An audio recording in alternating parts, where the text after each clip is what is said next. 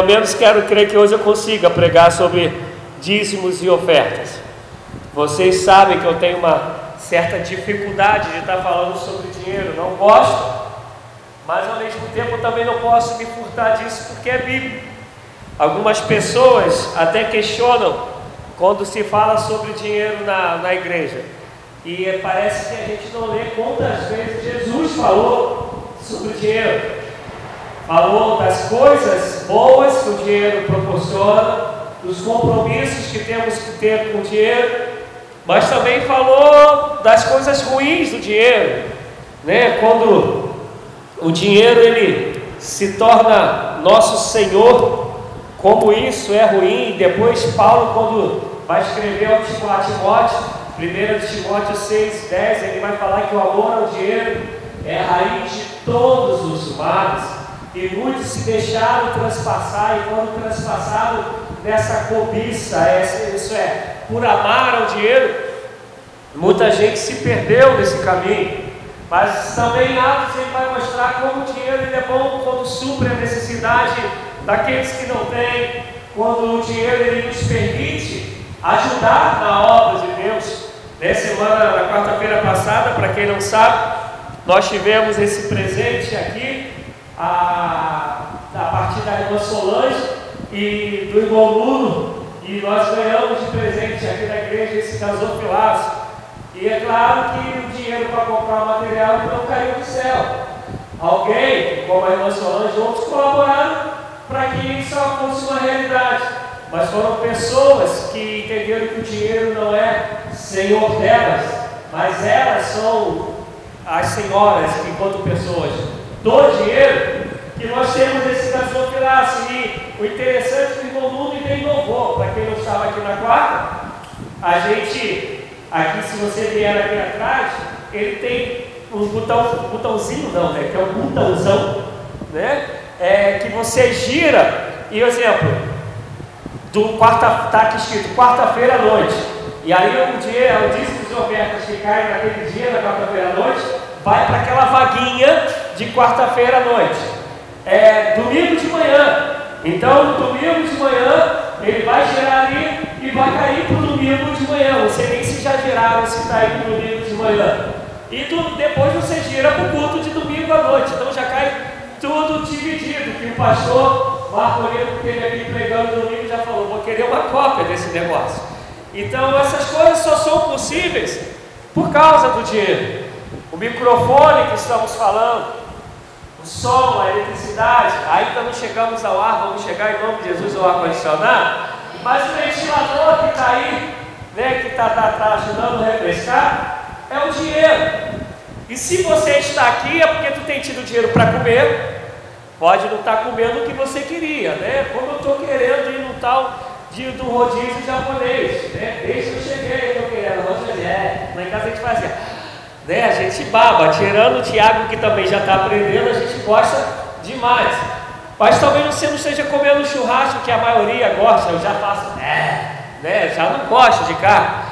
Mas mal ou bem, todo mundo está comendo, está se vestindo, não estou vendo ninguém pelado dando com a mão no bolso. Né? Isso só é possível porque o dinheiro alimentou vocês.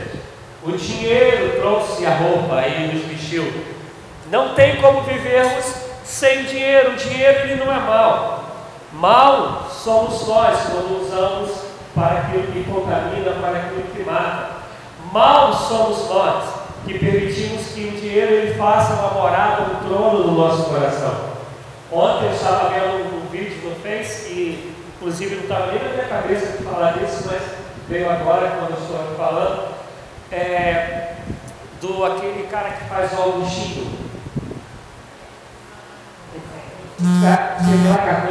Pedro Cardoso. Esse cara ele tem dito umas coisas assim, principalmente para quem é da Globo, umas coisas fantásticas, fantásticas. E uma das esse vídeo que ele estava sendo entrevistado, ele fala o seguinte, que o grande problema da gente é que a gente não aprendeu a valorizar o profissional, valorizar as pessoas, a gente aprendeu a valorizar coisas. Um exemplo, a gente Segundo me informaram assim que eu cheguei aqui, a gente foi gasto cerca de 730 mil reais para construir esse templo. E aí é, está mais ou menos avaliado esse templo em um milhão de reais. E talvez a gente olhe para esse templo e valorize para caramba, como um exemplo, um milhão. Mas eu acho que é mais difícil a gente valorizar as pessoas que construíram o templo. As pessoas que deram dízimos e oferta para o templo, as pessoas que se machucaram aqui, que perderam noite talvez de sono aqui. A gente olha e fala, não, esse templo foi construído com amor, então a gente fala do templo, mas raramente a gente fala das pessoas, dos profissionais que se deram a sua capacidade, o seu talento, a sua instrução para construir, porque então por isso que a gente fala que vai escutar os governantes falando que um salário mínimo 800 e pouco, 900 e pouco, não sei quanto está, é, talvez muitos vão dizer assim, não, é o justo, porque não consegue valorizar o profissional. Né? Vou botar no caso agora que é ex-profissão, mas é profissão do padre. Gente, ninguém foi preparado para ser policial militar no Rio de Janeiro. Ninguém no mundo. A gente teve a, a cela dos bebês casa na sexta-feira, depois do bate-papo, eu falava para o pessoal que quando você, se você for ser policial nos Estados Unidos, se você tem uma troca de tiro, no dia que termina aquele teu momento da troca de tiro, no ato que termina aquela operação, você é recolhido das, das ruas, você fica uma semana sem trabalhar, só sendo tratado por, uma, por um psicólogo. Depois dessa uma semana, o psicólogo vai dizer se você tem condições de. Vocês podem entrar não, gente? Tem algum probleminha? Ah, pensei que fosse eu o problema. É, então a, a gente é, depois de uma semana, vai ver se eles podem ir para a rua. Se eles não puderem ir para a rua, eles vão ficar na administração, sendo ainda avaliado, para depois eles poderem voltar à rua. Aqui o policial em 12 horas de serviço está aqui, o Fábio vai me ajudar nisso.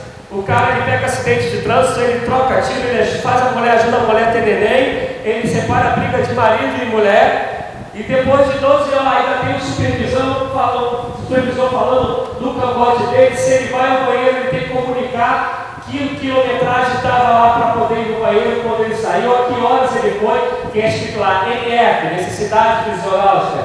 Aí depois ele volta, ele tem que analisar de novo, voltei com a quilometragem tal. Depois de 12 horas de trabalho, ele chega em casa e ainda tem que olhar para a esposa e falar, ai, nobre tu como nunca não vê ninguém né? Tem que abraçar os filhos, beijar e ainda tem que fazer o carinho com o cachorro. Só que muitos não fazem nem isso, saem dessas 12 horas e ainda vão para poder, é, para uma segurança. O que eu estou querendo dizer é que a gente não valoriza pessoas, a gente valoriza coisas, a gente valoriza dinheiro. E o chamado de Deus é para valorizar vidas. Jesus não morreu por coisas, Jesus morreu por vidas. As coisas elas têm que existir para abençoar vidas. O nosso dinheiro ele tem que existir para abençoar vidas. Então, enquanto você abre a sua Bíblia em Mateus 23, Mateus 23, salvo engano, está aqui o ventilador levando. A gente vai ter ar, isso vai acabar em nome de Jesus. Ventilador levando as folhas da Bíblia. Eu lembrava do pastor Flávio do, da quarta-feira de manga comprida e pedindo para desligar o ventilador por causa da, da Bíblia. E aí eu fui, eu socorri com o meu clipes que eu ganhei, que acho que foi da Adélia, da Márcia, não lembro, mas acho que foi da Adelinha. Eu ganhei esse clipes que é socorro bem presente na hora do vento do ventilador.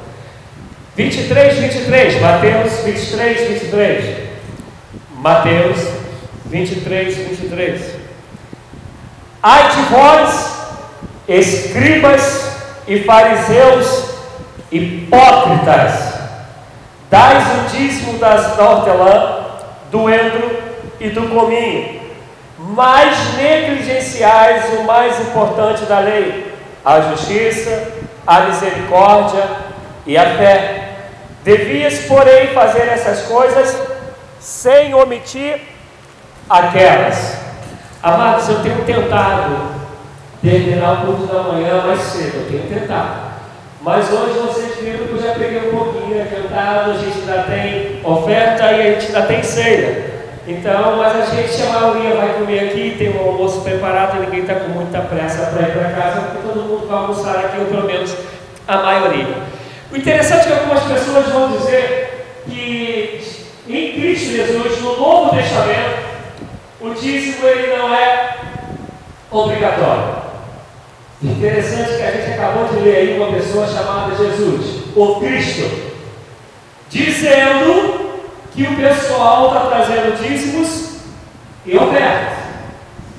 E só que estão esquecendo da justiça, da misericórdia, da compaixão, do amor, da bondade, da benignidade, que é muito mais importante do que os dízimos e as ofertas. Mas aí quando termina o versículo, ele não está falando assim, esqueçam o dízimo das ofertas. Vocês vão ler aí, está escrito que ele fala que tem que fazer tanto uma como a outra. Repete comigo. Hoje, hoje a pregação vai ter mais cara de estudo. Repete comigo. Tanto uma. Não, não, horrível. Ruição, ruição a vera. Tanto uma. Como a outra. Tanto como. É negação ou é adição? Adição. Língua portuguesa, simples. Tanto como mais ou menos ou igual? Igual, tanto como, na mesma equiparação, no mesmo nível. Tenho que fazer uma da mesma proporção e medida que eu faço a outra. Misericórdia eu quero, diz o Senhor, mais do que sacrifícios e gorduras e cabelos. Depois, está escrito no Novo no Velho Testamento: misericórdia faz parte, a marca do Evangelho. Justiça, nosso Deus é o Deus da justiça. Somos justificados em Cristo Jesus. Por, pela justiça dele temos paz uns com os outros. É, é marca do Evangelho. Mas ele não abre mão dos dízimos e das ofertas. Hoje é o dia, como foi dito aqui da Bíblia, no ano de 1450. Quem sabe o que aconteceu no ano de 1450? História, história. O cara inventou uma máquina. A imprensa, esse é o marco. Estava com saudade de tu, meu Deus. Enfrentou a imprensa. Qual foi o primeiro livro? Primeiro livro a ser impresso? A Bíblia. A 1450, em anos 1450, até o dia de hoje. A Bíblia é o livro mais impresso da história. É o livro mais vendido da história. Chegamos no Brasil, cerca de 11 milhões de Bíblias são vendidas ao ano no Brasil. Vou repetir: 11 milhões de Bíblia. É como se você chegasse em Lima, no Peru, que são cerca de 11 milhões, tu desse uma Bíblia para cada um morador de Lima. 11 milhões de Bíblias. No Brasil, nós temos mais de 15 traduções em português. Dentro das, dessas traduções, a gente vai ter aquela Almeida corrigida, né? Almeida revisada, e aí vai. E dentro dessas traduções, a gente vai ter este estudo de Jerusalém, de Genebra, Pentecostal, de Itaquê, nova versão internacional. E aí você vai, tu consegue imaginar, eu não consegui acompanhar, mesmo estudando, não consegui acompanhar o número de Bíblias que a gente tem. Não dá, não tem como você acompanhar. A cada dois meses é lançada uma nova Bíblia no Brasil. Então, no mínimo, no mínimo, em 100, a gente tem 100 Bíblias por ano no Brasil, no mínimo. A gente, aqui no Brasil, só em aplicativo, a gente tem mais de uma dúzia de Bíblia, só para celular. Só para celular.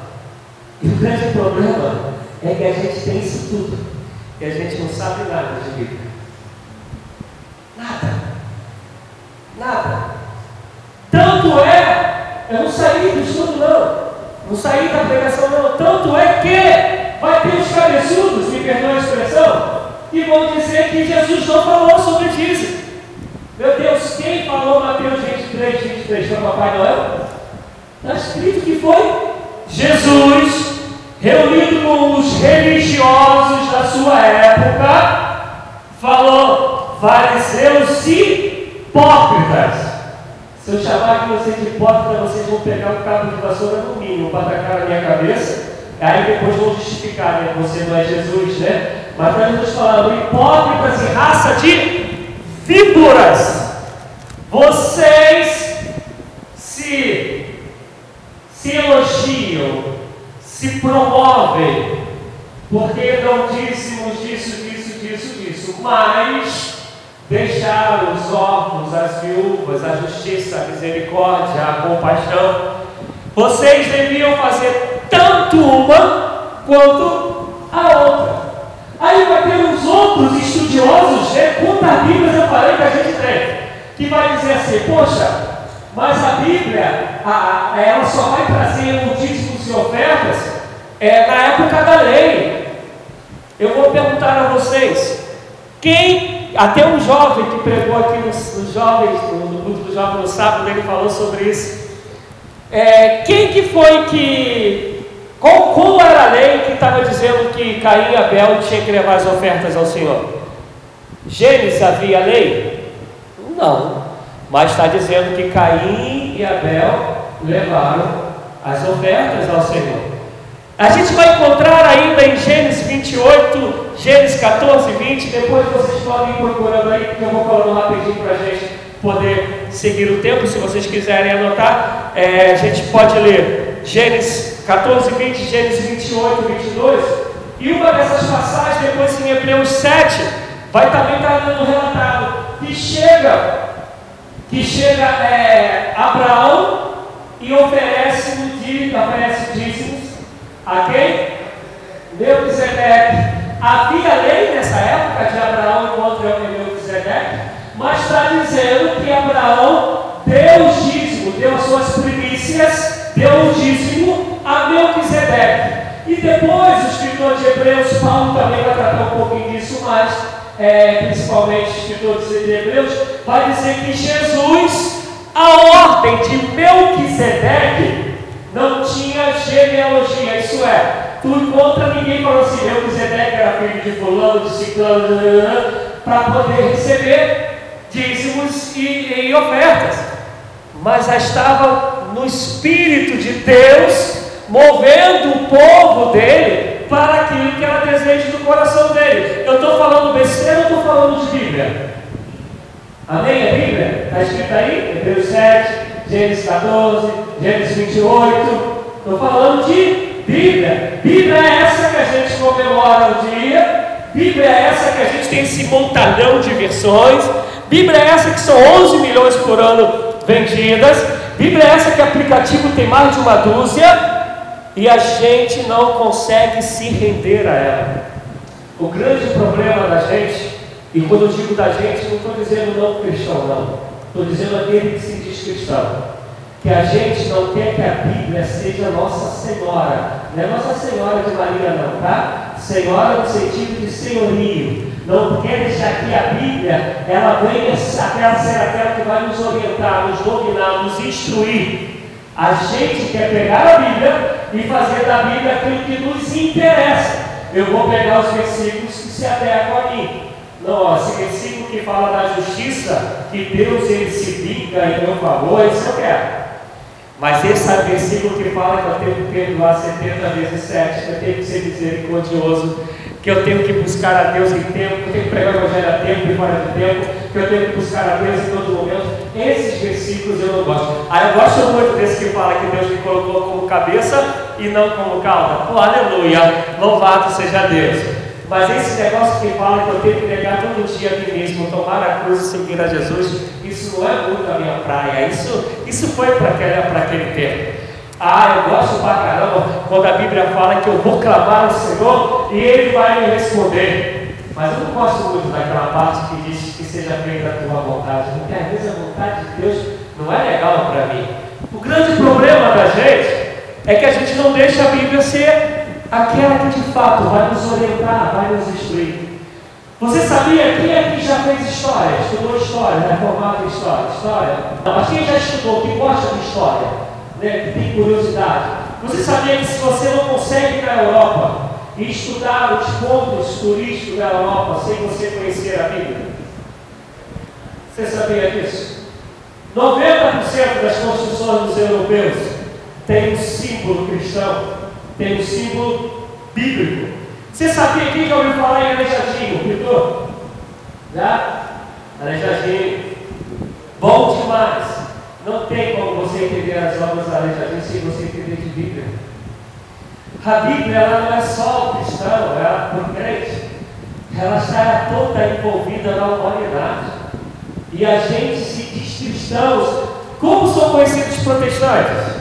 O povo da Bíblia. Mas o máximo que a vez a gente perdeu por causa do aplicativo era pegar mais ou menos a Bíblia desse tamanho, né? Botar embaixo do braço e sair andando. Agora nem isso mais tem, né? Porque agora faz a gente secreta, é tudo Bíblia, é tudo aplicativo. Hoje eu fui furtado na minha Bíblia, né? Cheguei aqui de manhã, fui buscar minha Bíblia, estava João Pedro assim, né, na minha Bíblia. Assim. É, perdi. Né? É, porque a gente tem essas variedades. Eu tenho essa daqui, devo ter umas cinco em casa, mais ou menos, no mínimo. Tem uma ou duas que ficaram no Peru, que não deu para trazer. Eu tenho a minha primeira Bíblia, que minha mãe também se apossou, no tapião. Né? Toda vez que eu vou lá, a primeira Bíblia de quando eu me converti, com as folhas saindo, mas ela não deixa eu pegar de volta de jeito nenhum. E eu posso falar para vocês, todas elas são usadas. Todas, umas mais, outras menos. Por, sabe por quê? Porque eu necessito que o Senhor Jesus se revele a mim. O grande problema é que a maioria de nós que crê nos dons, a gente crê que, crê que Jesus se revela, mas a gente quer que Jesus se revele na profecia, a gente quer que Jesus se revele na visão, a gente quer que Jesus se revele nos sonhos. Deus faz isso? Faz. Mas se fosse para fazer isso só, ele não ia usar cerca de 40 homens e em 1600 anos escrever isso que a gente chama de Bíblia, que foram cerca de 40 homens de origens diferentes, culturas diferentes, locais diferentes, épocas diferentes, contextos diferentes, que demoraram 1600 anos para escrever o que a gente tem hoje, que é a palavra que revela Jesus. Lâmpada para os meus pés, essa é a tua palavra, meus caminhos. A tua palavra eu quero guardar no meu coração para não pecar contra ti, diz o salmista. Mas ela tem que ser aquela que que nos oriente, que nos instrui, ela tem que ser a nossa regra de fé. Como eu descubro quão horrível eu sou?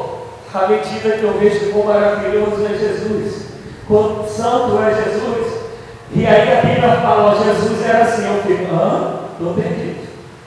A Bíblia fala, Jesus procederia dessa maneira, falei, perdi nessa também.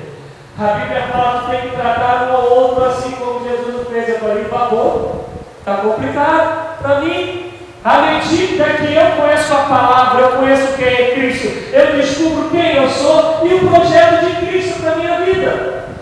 Isso em todas as áreas, inclusive no teu dinheiro, inclusive nos dízimos e nas ofertas.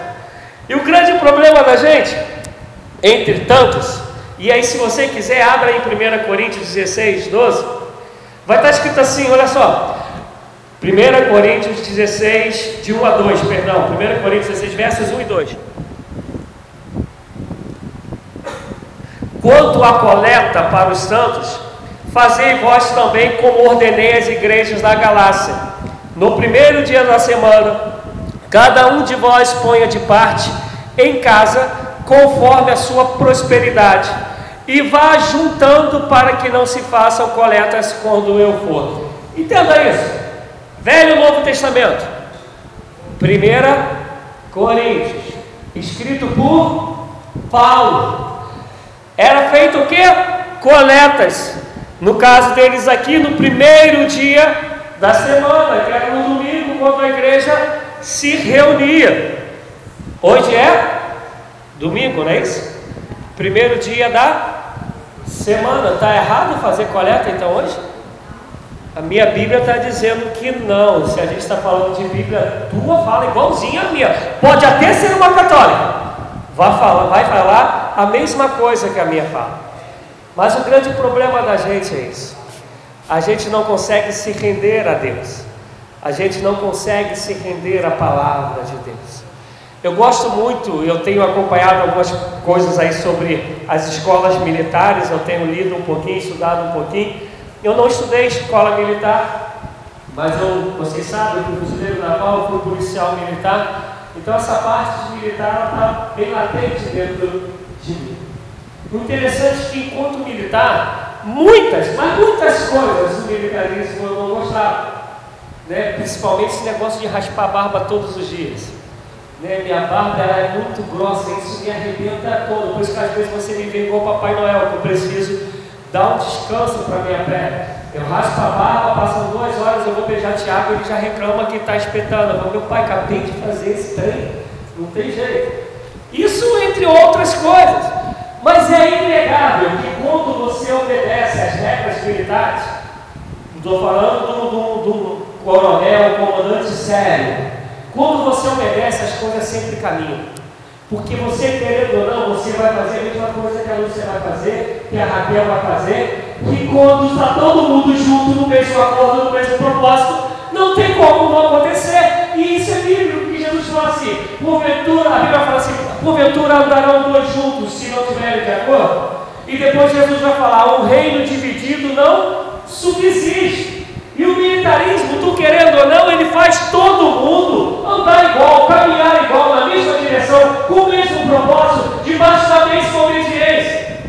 Só que no Evangelho nada é força por violência. Tudo é pelo Espírito de Deus e no negócio que nós temos chamado livre arbítrio. Porque lá no quartel, se você não for fazer, vai ficar preso. Aqui tu não fica preso, no máximo tu vai para o inferno, mas não passa disso não passa do inferno, te garanto. Não passa não, isso aí, o limite é ali, ranger, sofrimento, ranger de não passa, estou falando sério. E o povo não passa do inferno, porque não tem nada pior do que até onde eu aprendi, não tem. O quartel vai ficar preso, não sente aqui agora. Talvez fique preso uns dias, umas semanas, uns meses. Pode até ser expulso, mas que eu lembro que o tal de inferno é eternidade, né? Aquele negócio que não tem fim. Né? Tu pode até gravar o dia que vai começar, mas não termina. Mas voltando para a parte daí, eu quero. Aí tem outros que vão dizer assim, poxa, é, é verdade que essa história de dízimo, o cara que é líder, tem que ser fiel. Vou falar o seguinte: todo cristão tem que ser fiel. Todo. E não é só dízimo, oferta, não, em tudo. Buscai todo o tempo a santificação, sem a qual ninguém verá a Deus. Seja santo como eu sou santo. Deus ama os obedientes, humildes, mas ele repugna os rebeldes. A rebelião é como o pecado de feitiçaria, está na Bíblia. Mas o interessante é que os líderes, principalmente, então quem é daqui da clã, que tem liderança, eu conversava hoje aqui com algumas pessoas e amanhã também vou falar isso melhor na reunião da clã. Né? Já deu para vocês me conhecerem um pouquinho, eu de vocês. Eu entendo, eu falava isso hoje de manhã, eu entendo que eu sou um cara tranquilo, eu posso estar equivocado, como eu falei, eu vou, eu vou errar para caramba, não tenha dúvida.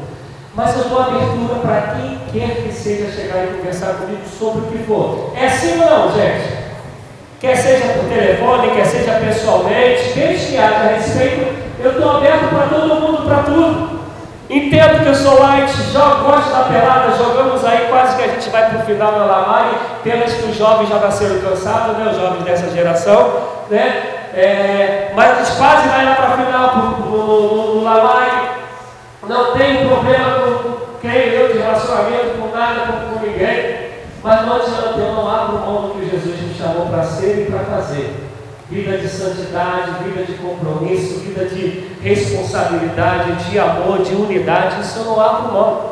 Por que, eu estou falando isso? Porque se você é líder, é mais ainda. A Bíblia vai dizer, e eu falava isso pela manhã, que quando Paulo escreve a Timóteo, ele fala que em tudo, escuta, em tudo, você seja um bom exemplo, você seja perfeito. Você seja aqueles que vão te olhar e vão falar, pô, esse cara é bom mesmo. Eu quero ser como esse cabra aí, quando ele fala, esse negócio é verdade. Ele fala e ele vive. Ele é um bom perfume nessa terra. E aí, quando eu preguei sobre isso esses dias, fala que, pra, Paulo fala a Timóteo, que à medida que você vai se comportando, as pessoas vão ver que de fato a autoridade e o chamado de Deus está sobre a sua vida. E aí a gente quer ser líder não quer frequentar a escola dominical. A gente quer ser líder e não quer ter compromisso nos cultos, nas coisas de Deus. A gente quer ser líder e não quer vir ao estudo e não sabe nada de Bíblia. E o pior é que na tua vez de falar assim, mas o pastor não te ensinou. Claro, tu não estava lá, pô. Eu, hein, como não ensinou. Mas aí, quando chega lá nos clubinhos, nas igrejas, nos corredores, da bota culpa é do pastor. E quem ao estudo sabe que todo mundo pode falar. Todo mundo, assim, Leonardo? É, todo mundo fala, pergunta, concorda, discorda, e a gente vai na Bíblia tentando um ajudar o outro. E aí, para os líderes, vão dizer assim: Poxa, mas os líderes têm de fato que não diz, não, líder, líder tem que ser exemplo em tudo, também nos dízimos. Porque como você vai ser um bom exemplo daquilo que você não faz, caramba? E aí você vai lá no Velho Testamento, está escrito que os levitas, os levitas que recebiam dízimo, quem lembra lá no Novo Testamento, no Velho Testamento, os levitas eles não trabalhavam fora, eles eram responsáveis, não ganharam terra, terras, eles eram responsáveis por cuidar do templo, das coisas do culto. Então o povo trazia os, os, os dízimos a eles, mas diz ainda que eles também davam os dízimos. Eles recebiam e davam. Eles eram líderes? Até onde eu sei, sim. E aí tem um montão de, de louquinho aí que vai dizer que não, não é bem assim. Meu Deus, se tu tem que ser o exemplo de tudo. Se Jesus não aboliu o dízimo em momento nenhum, se antes da lei o dízimo já existia, se Jesus corrobora, se Abraão, que é o pai da fé, e somos salvos pela fé, pela graça de Deus por meio da fé. Sem fé é impossível agradar a Deus. Somos filhos de Abraão, porque o Abraão é pai da fé e nós somos aqueles que vivemos em fé. Fé em? Não, fé em Cristo, que te sustenta, te salva, te liberta, te dá vida, te dá vida em abundância, te dá vida eterna, que te livra de todo mal. Amém? A fé em Deus. Mas quando chega na parte do dinheiro, a gente fala para Deus, Deus, eu sei. Tu não sabes? Nada. Uma das outras loucuras que a gente faz é que alguns vão dizer assim, não pastor, eu não dou o dízimo lá na igreja não, eu pego o meu dízimo e dou do real para João, 20 real para Rose, 10 real para Cleusa e saio distribuindo meu dízimo aí pelo pessoal. Mas quando a gente vai ler lá em Malaquias, todo mundo conhece Malaquias 3, vai estar dizendo assim, tragam os dízimos aonde? A casa do Tesouro, é no templo. Ah, pastor, Antigo Testamento, tá bom. Aí a gente vai em Atos 3, 4, 5. Vai dizer que o pessoal vendia tudo que tinha e depositava aos pés dos, dos apóstolos, dos discípulos. Eram os pés dos líderes das igrejas. Eles saíam de. E quem era responsável por fazer a divisão? Os líderes, as igrejas. E a gente fala, não, mas o pastor vai roubar, né? Pastor Rogério, ó, tá de carrão, mora na Taquara, né? Lá no centro, tá pensando que eu estou de olho nele lá e fui lá na casa dele na selva, meu Deus, né? Pastor tá metendo a mão, tá? Vive comigo um mês para tu ver só. Mas pula essa, né, Leomar? Se eu fosse Leomar lá me socorrer da Cuba que ficou três ou quatro meses para ser comprada e consertada. O irmão Cláudio me ajudou a comprar, e Leomar foi lá e colocou. Hoje a gente tem Cuba lá no meu banheiro, graças a Deus. É, mas o que eu estou querendo dizer é que o que o outro vai fazer entre ele e Deus. Quer ver um exemplo? Eu prego, a palavra entra no coração de vocês todos. Todos praticam. Mentira. Mentira. Pode até entrar no coração de todos, mas nem todos as praticam. Nem todos as praticam. Aí porque vocês não praticam, vão parar de pregar o palavra? Não, o que vocês vão fazer com o bom tesouro que estão recebendo é com vocês. Se vão lançar os povos, se vão enterrar, ou se vão deixar que produzam vida na vida de vocês, entre vocês e Deus, mas eu não abro mão de fazer aquilo que Deus me chamou para fazer. Esses dias eu preguei, pregando, falava aqui, cadê o Edson? O Edson trabalhar? É que eu queria trabalhar, eu até espantei quando eu vi aqui, mas a Rebeca estava, não está aqui o Patrick, era você, Ed Patrick, né? Que a gente foi lá no jornal. Tínhamos, sei lá, oito pessoas na igreja. Oito, isso contando com a gente. Né? Que a gente era, nós éramos quatro, tinha mais umas quatro lá. Foram quase 50 minutos de pregação. E é um dia que eu pregando, eu perguntei lá, o mesmo amor, fervor que eu prego se tiver 100, tiver 20, 30 aqui. Porque meu compromisso é copo do que é com vocês. Mas antes de ser com vocês, é com Deus, a quem me chamou, a quem por misericórdia me libertou, me transformou e tem feito isso comigo todos os dias. Até aquele grande dia, em nome de Jesus, vai ser assim. E aí a gente fala, mas o cara lá, ele, ele vai fazer isso. Amados, Tu tens é que obedecer a Deus. O teu chamado é com Deus. E aí, se você depois quiser abrir aí, em Provérbio 3,9, vai estar dizendo assim: honra o Senhor com os teus bens e com as primícias de todos os teus rendimentos. Provérbios 3, 9. O que, que é primícia? Aqui é primeiro. Aí eu vou contar a historinha que eu contei pregando aqui não sei quando. Nem lembro mais se foi pregando, se foi não. Se foi pregando domingo à noite. Né? Com as suas primícias. Aí eu vou repetir a historinha. Chega lá, a mãe, filho está indo para a igreja, ela dá duas moedinhas para o filho. Essa história eu vi do Augusto Nicodemus. E ela dá duas moedinhas. Foi isso? Ela dá duas moedinhas para seu filho e fala: uma moeda é de Deus, que é para você dar na igreja, é de Deus, e a outra moeda é para você comprar um sorvete. E o garoto está indo para a igreja. No meio do caminho ele tropeça, e uma das moedas cai no ralo. Primeira coisa que ela ele fala: Ih, lá se foi a moeda de Deus. Né?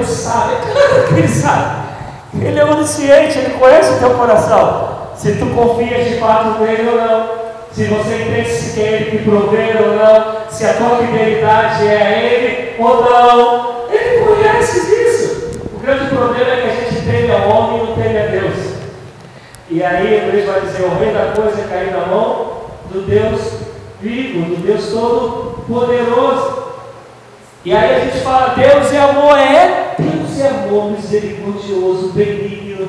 Mas a minha Bíblia, tia da Bíblia, diz que ele também é fogo consumidor, que ele é justo, que ele nos julga segundo a palavra dele. Eu creio que a gente está aqui hoje ouvindo a palavra dele. O grande problema da gente é que a gente fala assim: não, poxa, mas eu vou dever a Deus e ele vai entender isso, amado. Deus entende tudo. Ninguém precisa explicar nada a Deus, Ele entende tudo. Por Ele entender tudo, que Ele também entende quem você é, teu coração. E aqui, irmão, o mundo não está. Né? Hoje, quando eu vou receber aqui da igreja, eu já falo para o irmão Nuno: tira direto o meu dízimo. Depois que chegar na minha mão, eu vou me virar. Né? Não tenho vergonha de falar isso. Eu fui pagar lá a, a internet lá de casa, eu errei. Paguei o mês de dezembro, né? Porque lamentavelmente eu sempre estou pagando atrasado, e quando eu peguei para pagar, paguei o mês de dezembro e novembro estava pagado. Eu chego lá da casamento da minha irmã, da minha sobrinha, perdão, tudo cortado. Falei, Jesus, aí fui pegar a conta, falei, ih, rei. Aí no dia seguinte, mãe, me socorre, mãe, está acabando, a Alessandra vai voltar a trabalhar. Mãe, me socorre aí, paga a conta para mim. E aí quando foi a noite, ela escreveu, está pago, louvado seja Deus pela vida da minha mãe. Né? Mas eu estou querendo dizer que ah, cortando tudo, já cheguei aqui, o pessoal já sabe, cheguei aqui na hora de vir para o estudo, cortaram o meu gás, há uns meses aí atrás. Só cortaram duas vezes o gás, né? Em 11 meses está de bom tamanho. É, e eu falar, e chegar aqui e dar um estudo como se nada tivesse acontecido, mas meu dízimo está separado lá, que eu já falo para o irmão Lu, está aqui irmão Marli, não sei se o irmão Lu papai eu falo, tira logo de cara. E se vocês forem perguntar ao irmão Lu, vocês vão pegar com ele, que eu não dou o dízimo, eu sempre dou um pouco a mais do meu dízimo. Porque tudo vem dele. Minha primeira honra tem que ser a ele. Meu primeiro compromisso é com ele. Depois tudo está nas mãos irresponsabilidades minhas de comprar o que eu não posso, ele vai ter misericórdia, desde que ele entenda que eu estou buscando o caminho certo. Nós temos que compreender que é primícia. Aí você também pode falar assim, mas pastor, você está lendo lá o Velho Testamento do Provérbios. Aí eu vou falar para você, interessante que se a gente for ler o novo, o negócio fica mais complicado desse amor que a gente tem ao dia. Porque como lá em Atos eu falei, falavam que eles vendiam as posses dele e davam tudo. Tanto é que, se eu não me engano, é Atos 4, se eu não me engano, vai lá a mulher ali, esse desafio do casalzinho, e está todo mundo vendendo tudo e dando tudo. Acho que você escutar, vendendo tudo e dando tudo, depositando os pés dos apóstolos. E aí chega a Ananias e Safiras, fala, poxa, vou ficar bonzinho também, vou passar por bonzinho, igual a expressão aí. O terreno era cinco contos, eles vendem lá, eles vendem por cinco. Chega lá para Ananias e Safira e fala, ó, vendemos por três, estão aqui os três pontos. Não tem valor lá não, tá gente? Eu estou colocando para a gente só poder entender. E aí, Ananias, aí Pedro fala, por que vocês mentiram ao Espírito Santo? 5, 4, 5. Porque vocês mentiram ao Espírito Santo. Está falando que está mentindo a Pedro? Olha que Pedro fala, vocês mentiram ao Espírito Santo. E aí quem conhece a história, né? Primeiro caiu um duro, depois caiu outro durinho lá, geladinho já. Graças a Deus que isso não acontece mais. Mas além de Ananias e Safira, eu te convido a abrir Marcos, passagem bem conhecida do capítulo 12, do 41 ao 44. Se você quiser abrir, você só anota Marcos 12, do 41 ao 44. É a história de uma viúva. Viúva não fala se ela tinha provedor, se ela tinha filho, como a, a, a viúva de Daí. Só fala que ela era viúva. E viúva, quando não tinha provedor, não tinha um filho, ela se tornava prostituta ou mendiga. E aí está o pessoal lá no Brasil Pilatos que não era bonitão igual esse, duvido que era. Não era assim. E aí, todo mundo botando um montão de dinheiro. Montão de dinheiro, montão de dinheiro. Chega uma viúva e bota duas moedinhas. E aí o pessoal vai falar assim: caramba, Jesus. Não, perdão, Jesus fala, ela botou mais do que todo mundo. A pessoa vai falar assim: Jesus nunca fez conta sabe nada de matemática, não sabe as contas básicas, se botar teorema de Pitágoras, então, irmão, ele está perdido. Aí ele fala: olha, os outros que deram antes deram tudo que sobrava que sobejava, que estava a mais. Essa viúva, ela deu tudo que ela tinha. É Novo Testamento então? Está falando que prazer de Deus é quando a gente confia totalmente nele, sem reservas, sem medidas. Ela tinha duas moedas, e as duas que ela tinha, ela deu, e ela era viúva, não tinha um provedor na vida dela. Pelo menos a história não diz que tinha. E ela deu tudo. E aí, mais uma dessa, para a gente aprender a confiar um pouco em Deus e aprender a ser fiel ao dízimos e ofertas. Eu te convido a ler essa, eu quero que você leia comigo. 2 Coríntios 9 e 10.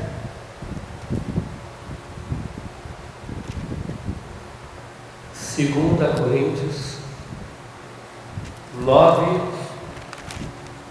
e 10.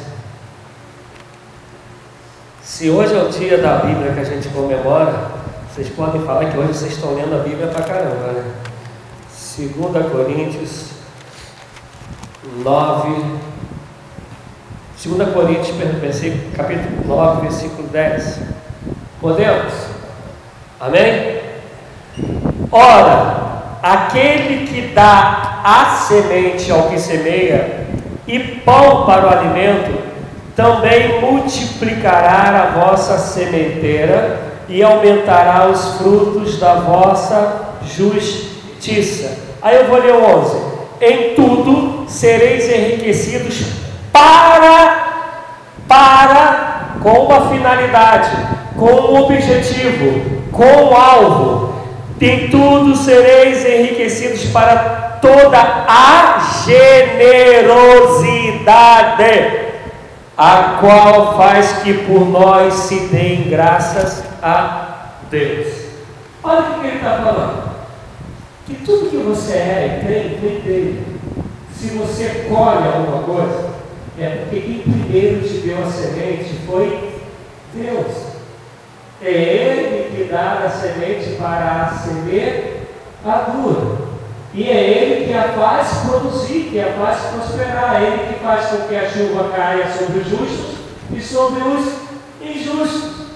E vai falar se você entende isso e passa a ser fiel a Ele, Ele vai fazer você é, multiplicar, aumentará as suas riquezas, mas que tem um propósito. Qual é o propósito? Para a generosidade. O grande problema é que normalmente a generosidade da gente é com a gente mesmo. Eu sou muito generoso, comprei um vestido muito bacana. Eu sou generoso, comprei o carro do ano.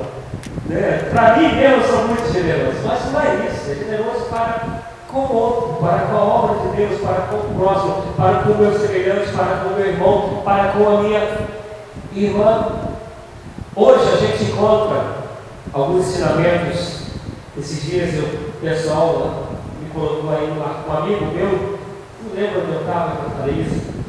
Um amigo meu ele me marcou no, no pastor, que é assim que o Chico Ciegue, a gente pode chamar de pastor, o cara aí quando eu cheguei no Brasil, né, voltei no Peru, é um cara, não sei o nome dele não, ele estava aí bombando, vamos dizer assim, igreja dele encheu. É um cara que prega vestido de saco. Né? Ele vai, chega todo Mauricinho na igreja dele e se veste de saco, tá? De calça, tênis Nike, calça de, de marca, camisa da Dudalina, e aí e ele se veste fora do saco para representar a humildade, simplicidade. E aí, nesse vídeo que me marcaram, que foi um amigo de, de, de quando me converti, o Lancaster me marcou, esse cara que está no público amaldiçoando uma mulher porque ela não deu a oferta que ele havia pedido. E aí esse amigo me marcou, porque assim, né, quando tem essas questões assim, como fazem alguns aqui que conheci, tem uns outros por aí também que fazem, né? Umas coisas assim, meio controvérsias, meio complexas, meio escandalosas, vão lá os amiguinhos e me marcam. E aí eu falei pro, pro, pro Anastácio, falei, amigo, não vale a pena. Não vale a pena eu fazer comentário. Não dá, não dá para fazer, não dá para gastar tempo com isso. E aí depois embaixo ele colocou, mas o pior é que ele, tem um canal aí de YouTube, tem um canal na internet. E aí eu não repeti o assunto não, porque se eu coloco outro, ele vai colocar outra coisa. Mas o pior não é isso, o pior é que o pessoal prefere crer, a igreja do cara lota, o pessoal da dízimo, das ofertas, e sendo enganado, sendo E aí tu chega no lugar tu prega a Bíblia, Bíblia, Bíblia, Bíblia, Bíblia, e o coração do povo não se converte, principalmente quando fala do dinheiro. E o grande problema que está sendo ensinado aí, tem gente que dá por temor. Eu vou dar o dinheiro, o dízimo da oferta, senão Deus vai me castigar. E aí tem gente que, olha, se você não der o decorador, vai te arrebentar todo. Vai isso, vai aquilo, não emprega o pessoal vem. Tem aqueles que dão por barganha. Vou fazer uma negociada com Deus. Olha, você vem, se você der 500 reais, Deus vai te dar 5 mil. Se você der um milhão, Deus vai te fazer ficar bilionário. Trava! E aí o povo dá por barganha, fala, pô, Deus é o melhor banco que existe no mundo. Né? O juro dele é batata, 500%, 1 milhão por cento, eu vou dar e vou ficar ricão. E aí o pessoal dá por medo, dá por barganha, mas poucos de nós somos aqueles que dão por gratidão, que dão por amor, que dão por adoração. Eu já preguei, eu falei aqui esses dias, 2 Coríntios 9, o pessoal da Macedônia roga a Paulo que sejam merecedores de participarem da graça, do favor merecido, de poderem contribuir para socorrer a igreja de Jerusalém, porque a igreja de Corinto que tinha dinheiro, tinha prometido fazer e não fez. E a Bíblia vai dizer que os macedônios, na sua pobreza, na sua pobreza, está escrito lá, eram duros. Pediram a Paulo, pelo amor de Deus, não me deixe fora dessa graça de contribuir para o reino de Deus. Não me deixe fora disso, eu quero ser participante. Não conseguimos dar os dízimos e as ofertas como adoração, como gratidão, como reconhecimento que Deus tem nos dado, que Deus tem nos sustentado. O motivo do nosso coração tem sido sempre outro, mas nunca a graça de poder dizer: Deus, o Senhor me deu e eu estou aqui devolvendo aquilo que o Senhor pede para a tua obra, para a glória do teu nome, porque eu sei que tudo vem de ti. O que a viúva ela deu foi tudo. Cristãos no começo da igreja vendiam propriedades e davam tudo. E aí Deus, por recompensa, Ele faz isso. Olha, eu te dei a semente, você planta, trabalha, eu faço esse negócio multiplicar segundo a minha vontade, meu chamado. O grande problema da gente é que todos nós queremos, todos nós queremos ser ricos. Todos. Eu não quero, pode ter exceções. Mas de via regra, se eu perguntar aqui, todo mundo vai falar, eu queria ser rico. E qual o problema ficar em ser rico? O problema está quando a riqueza ela toma conta do teu coração. Interessante é que a Bíblia vai dizer em Eclesiastes que a riqueza é dom de Deus. Se é dom de Deus, Deus vai conceder a riqueza a quem Ele deseja, porque é dom. E Ele sabe se, quando for dele, Ele sabe que essa pessoa vai prosperar, aumentar, para ser generosa rosa para abençoar a outro, para abençoar a obra. Esses dias aqui no estudo eu falava sobre isso. O cara fala, meu Senhor, me dá um carro, me dá um carro. Insiste com Deus para me dar um carro. Quando ganha o carro, se descobre que o cara é mais egoísta do mundo, porque ele não dá carona para ninguém. Senhor, me dá uma empresa. Dá a empresa de custa, ele começa a ser ladrão, dá preços errados, exorbitantes, vai negar o imposto de renda, vai fazer falcatrua. Esses somos nós, porque queremos ser ricos aqui, mas não queremos ser ricos com Deus. Porque a Bíblia vai falar que aonde estiver o teu tesouro, aí estará o seu coração. Se teu coração estava aqui e agora, se teu tesouro perdão estava aqui agora, teu coração vai estar aí, é aí que ele vai ficar. E eu quero caminhar para o término de verdade, mas só fazendo ênfase em duas, dois momentos. Um vai ser curtinho, o outro vai ser uns cinco minutos. Primeiro momento de todos usam para falar. Malaquias 3,10. Se você olhar o contexto de Malaquias, eu quero que todos escutem isso, por favor. Malaquias 3,10 está falando sobre culto. No culto havia tudo de bom. Havia momentos das canções, da adoração. Mas quando chega na parte econômica, o profeta vai dizer que Deus está dizendo assim: vocês me roubam. Vamos trazer aqui para a gente pouquíssimos de nós, pouquíssimos, não quer chegar aqui e se, se sentir umas emoçõezinhas no momento da música, né? Se bobear, ele vai assim,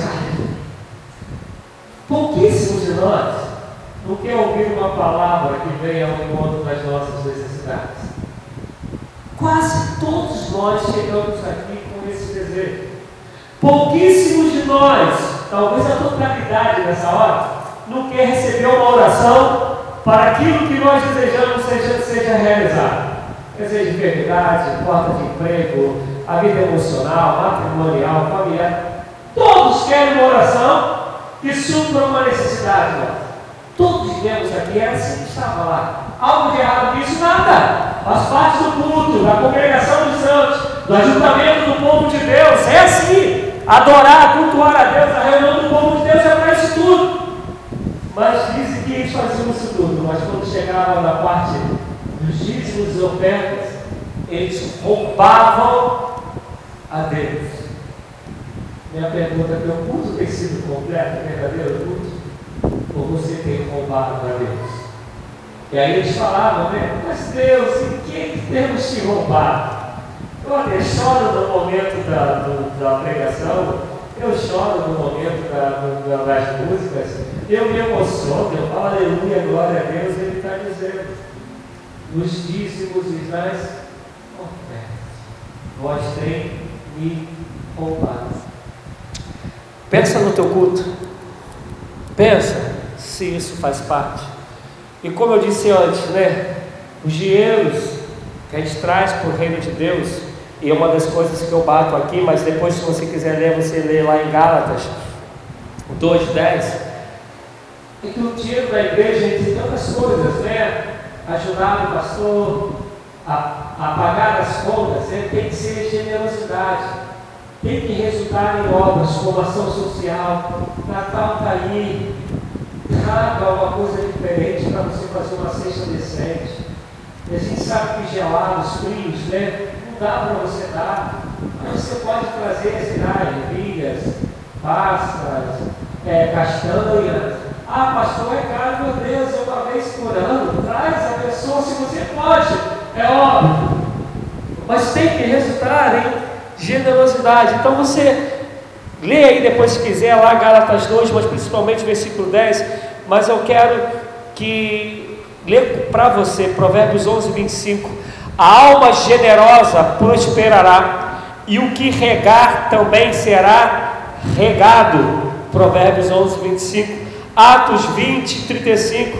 Mas bem-aventurada coisa é dar do que receber. Estou falando de Novo Testamento. Mais bem-aventurada coisa é dar do que receber. E aí, como eu já li antes, né? Fala que o dízimo no Novo Testamento, as ofertas, são coisas com frequência, era todo o primeiro dia da, da semana. E aí eu, eu não vou alongar o, o, tempo, mas eu quero que você quero ler com, é, quero que você leia depois 2 Coríntios 8, 9, mas principalmente 9, do 6 ao 14, que vai falar diretamente sobre dar, sobre ser generoso, sobre dízimos e oferta. E aí, alguns questionamentos que a gente tem, que é onde eu vou gastar uns 5 minutos. Algumas, e eu vou ter que ler, porque esse eu não, não consegui, né, não está muito assim dentro da minha alma, porque é algo que eu confesso que talvez seja a primeira vez que eu falo sobre o que eu vou falar agora. Algumas pessoas vão falar assim, poxa, mas esse negócio de sustentar pastor, de dar salário ao pastor, isso é Bíblia. Em algumas passagens a Bíblia vai dizer, né, lá em Coríntios, porventura, aquele que trabalha, né, aí então o exemplo do boi, o boi que prepara na terra não vai dar comida no custo, vai deixar ele preparou a terra, morre de fome. Vai ter que usar o boi de novo, então tu vai ter que fazer, tem que alimentar e ele vai trabalhar e não vai poder comer. Isso é um bom exemplo, mas em 1 Timóteo 5,17, 1 Timóteo 5,17, os anciãos que governam bem, não sei se eu estou nesse quadro aí de governar bem, mas estou falando de maneira geral, sejam tidos por dignos de duplicada honra, especialmente os que labutam na pregação e no ensino. 1 Timóteo 5, 17.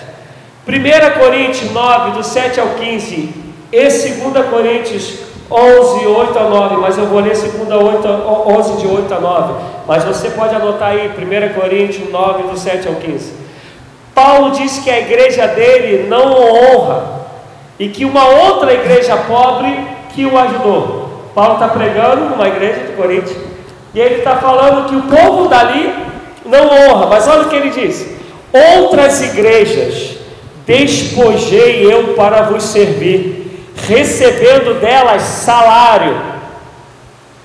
E quando estava presente convosco e tinha necessidade, a ninguém fui pesado, porque os irmãos que vieram da Macedônia supriram a minha necessidade, e em tudo me guardei de vos ser pesado, e ainda me guardarei.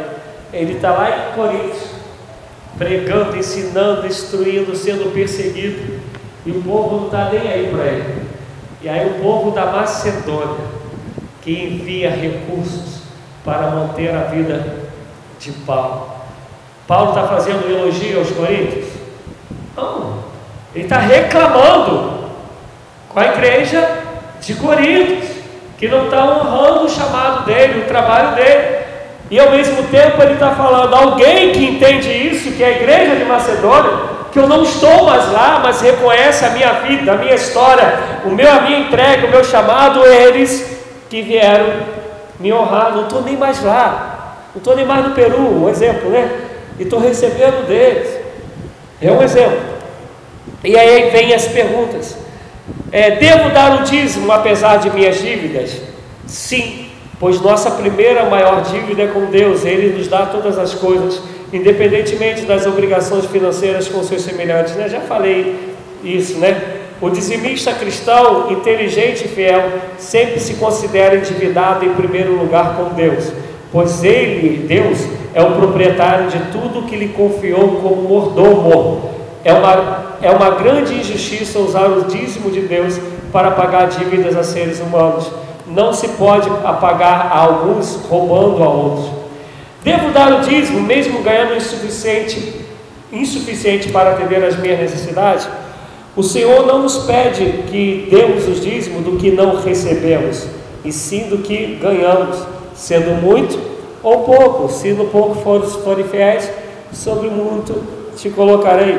Aquele que cumprir a disposição de Deus no pouco que lhe tem dado, receberá a mesma recompensa é, que aquele que dá de sua abundância. Aquele que segue o plano de Deus no pouco que lhe foi dado, receberá a mesma recompensa que aquele que oferta de sua abundância. Deveria dar o dízimo quando minha primeira obrigação é para com a minha família? Algumas pessoas se sentem sob sagrado dever para, os, para com os filhos. A cada um devem dar o seu quião mas se acham incapazes de conseguir meios para auxiliar a causa de Deus. Dão a desculpa de que, de que têm um dever para com os filhos. Pode isso ser certo, mas seu primeiro dever é para com Deus. Não permitais que vossos filhos roubem vossas ofertas no altar de Deus, usando-as para seu próprio proveito. Eu vou encerrar por aqui, amados. Eu estou um mês tentando pregar né, sobre dízimos e ofertas, e sempre essas coisas é postergada dentro de mim, eu não sei se é postergada pelo meu não muito, não me senti tão à vontade de falar sobre dízimos e ofertas, ou se de fato é postergada porque era plano de Deus que fosse pregado hoje. E exemplo, né? Eu creio que se eu pregasse à noite a gente tenha mais pessoas na igreja, mas como meu compromisso não é comum, eu sigo aquilo que é a direção de Deus. E hoje eu consegui fazer, eu creio que seja da vontade de Deus. E depois a gente, eu vou colocar o áudio lá no grupo. Mas eu quero que vocês pensem nisso.